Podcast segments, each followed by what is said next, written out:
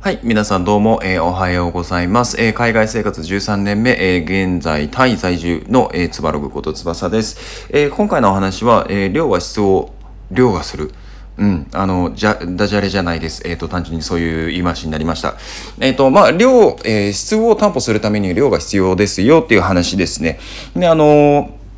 なんでこの話をするのかっていうと、あの、もちろん今ツイッター界、ツイッター界隈だと、あの、池早さんとか学さんとか、あの、僕はもうすごくリスペクトしてるんですけど、そういう方々から、あの、量は必要ですよとか、まあ、昔ね、えっと、偉業、まあ、偉大な、えっと、成功者たちっていうのは、あの、やっぱり量こなしてますよっていうふうに、あの、結構最近ツイートしてるの見かけたりとかしてて、で、あと、昨日ですね、えっと、またまたあの、メンバーの話なんですけど、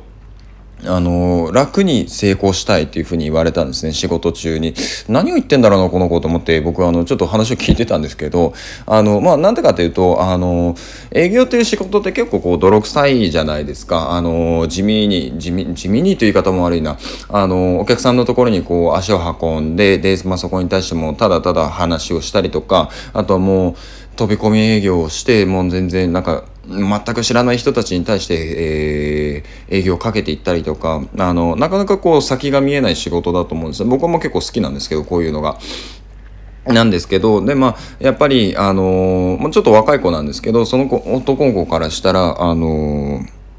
うん、なんでこんなにあの非効率的なことをしてるんだろうなっていうことをあの、まあ、相談してきたんですよね。まあ、言いたいことはわからないでもないんですよ。例えば、えっ、と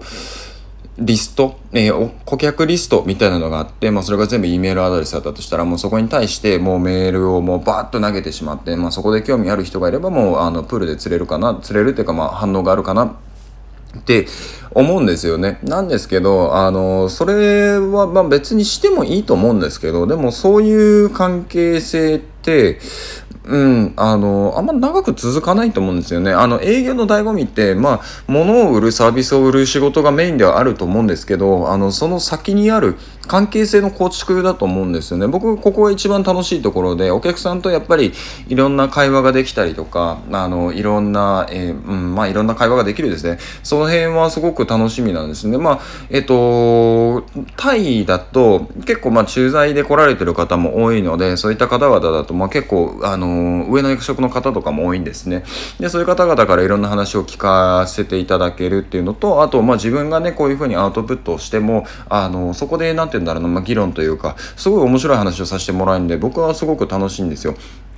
で、まあ話はちょっと戻るんですけど、あの、まあなんで、えっ、と、